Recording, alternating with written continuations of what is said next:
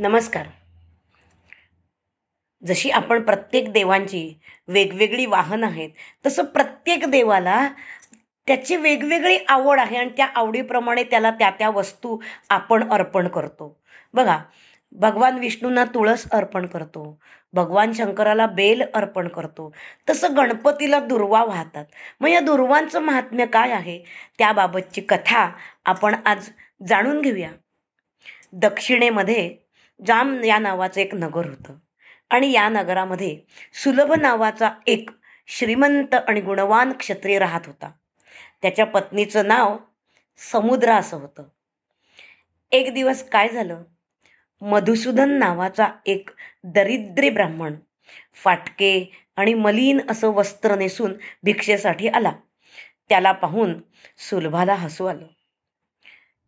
तो आपल्याला हसतोय हे पाहून त्या ब्राह्मणाला खूप राग आला.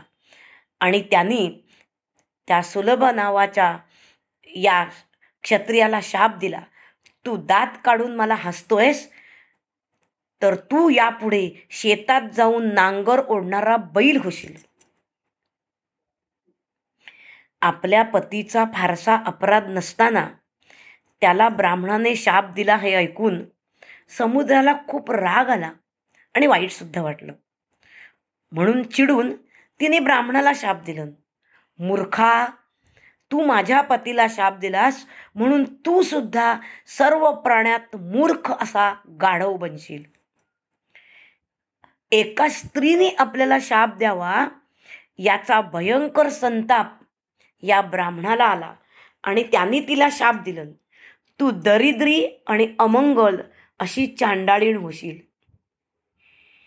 काय गंमत आहे नाही? पूर्वीच्या काळामध्ये. हे सगळे वाचस्पती होते.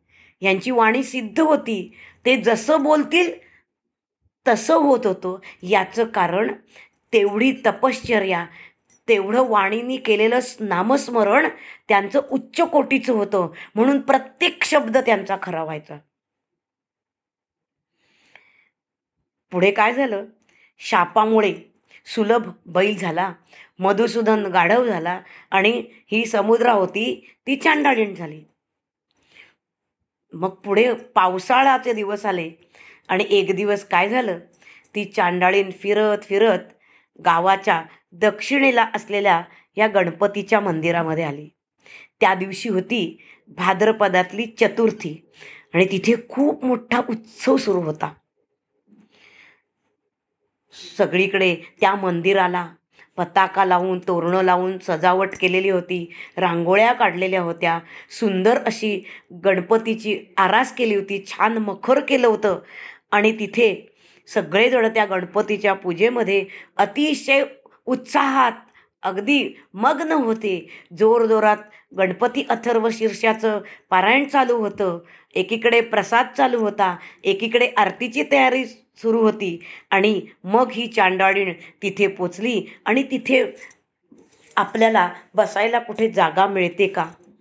राहायला कुठे जागा मिळते का? हे पाहत होती. आणि मग तिने काय केलं? एक आडोशाची जागा बघितली. तिथे लाकूड गवत पालापाचोळा सगळं गोळा केलं आणि त्याचा विस्तोक तयार केलं.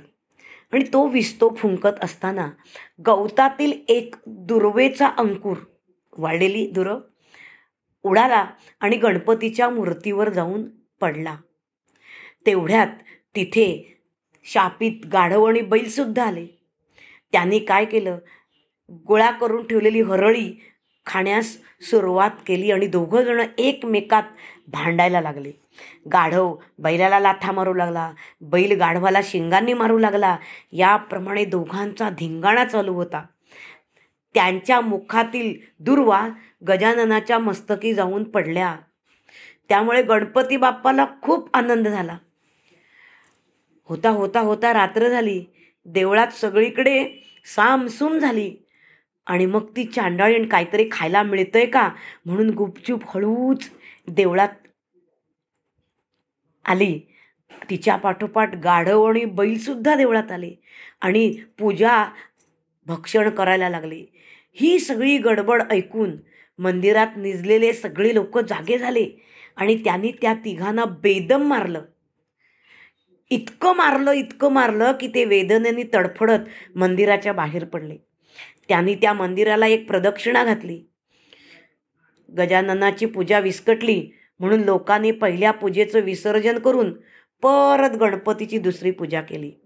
अर्ध मेलेल्या त्या तिघांना पाहून गणपतीला त्यांची दया आली. त्यांच्यामुळे का होईना आज आपल्याला दोनदा पूजा मिळाली. हे गणपतीने जाणलं आणि मनामध्ये त्यांचा उद्धार करण्याचं ठरवलं.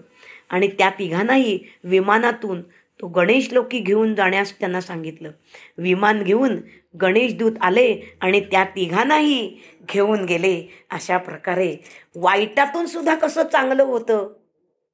याचंच प्रत्यंत या गोष्टीतून येतं नाही का? हाच बोध होतो की तुम्ही कसंही म्हणा लोभाने म्हणा रागाने म्हणा प्रेमाने म्हणा भक्तीने म्हणा कसंही गणपतीचं नाव घेतलं तरी गणपतीचं केलेलं नामस्मरण कधीही वाया जात नाही. हो की नाही? धन्यवाद.